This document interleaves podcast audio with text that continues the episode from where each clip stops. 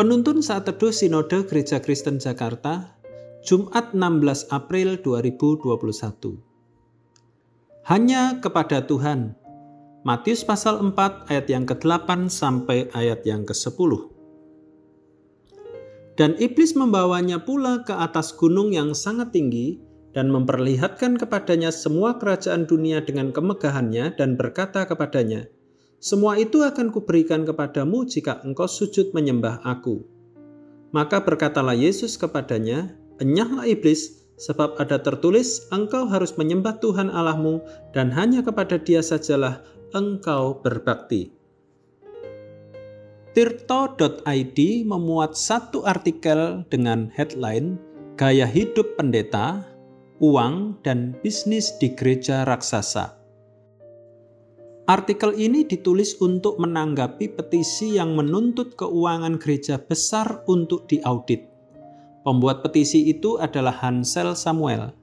Ia menuduh bahwa uang persembahan yang diberikan tidak dipakai untuk membangun gereja, namun masuk ke kantong pendetanya buat beli mobil.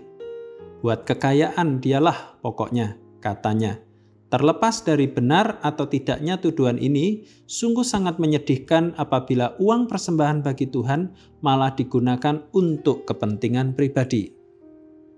Serangan iblis yang terakhir pada Yesus adalah soal kekuasaan dan kekayaan dunia.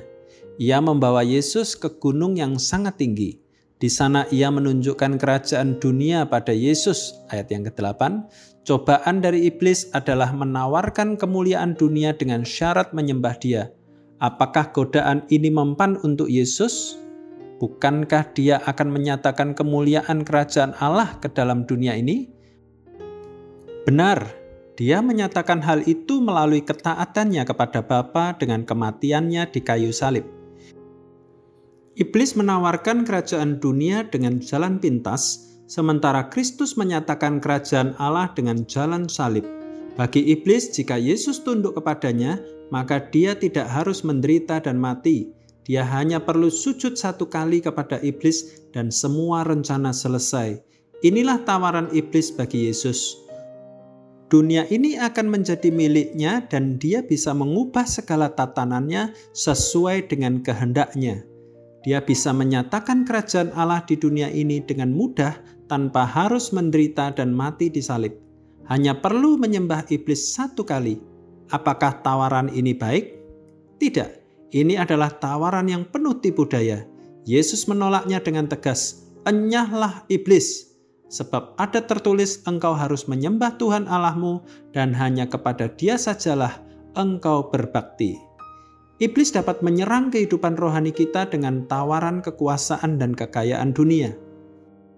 Memperkaya diri atau mencari jabatan dengan jalan pintas alias cara curang menjadi salah satu keberhasilan serangan iblis.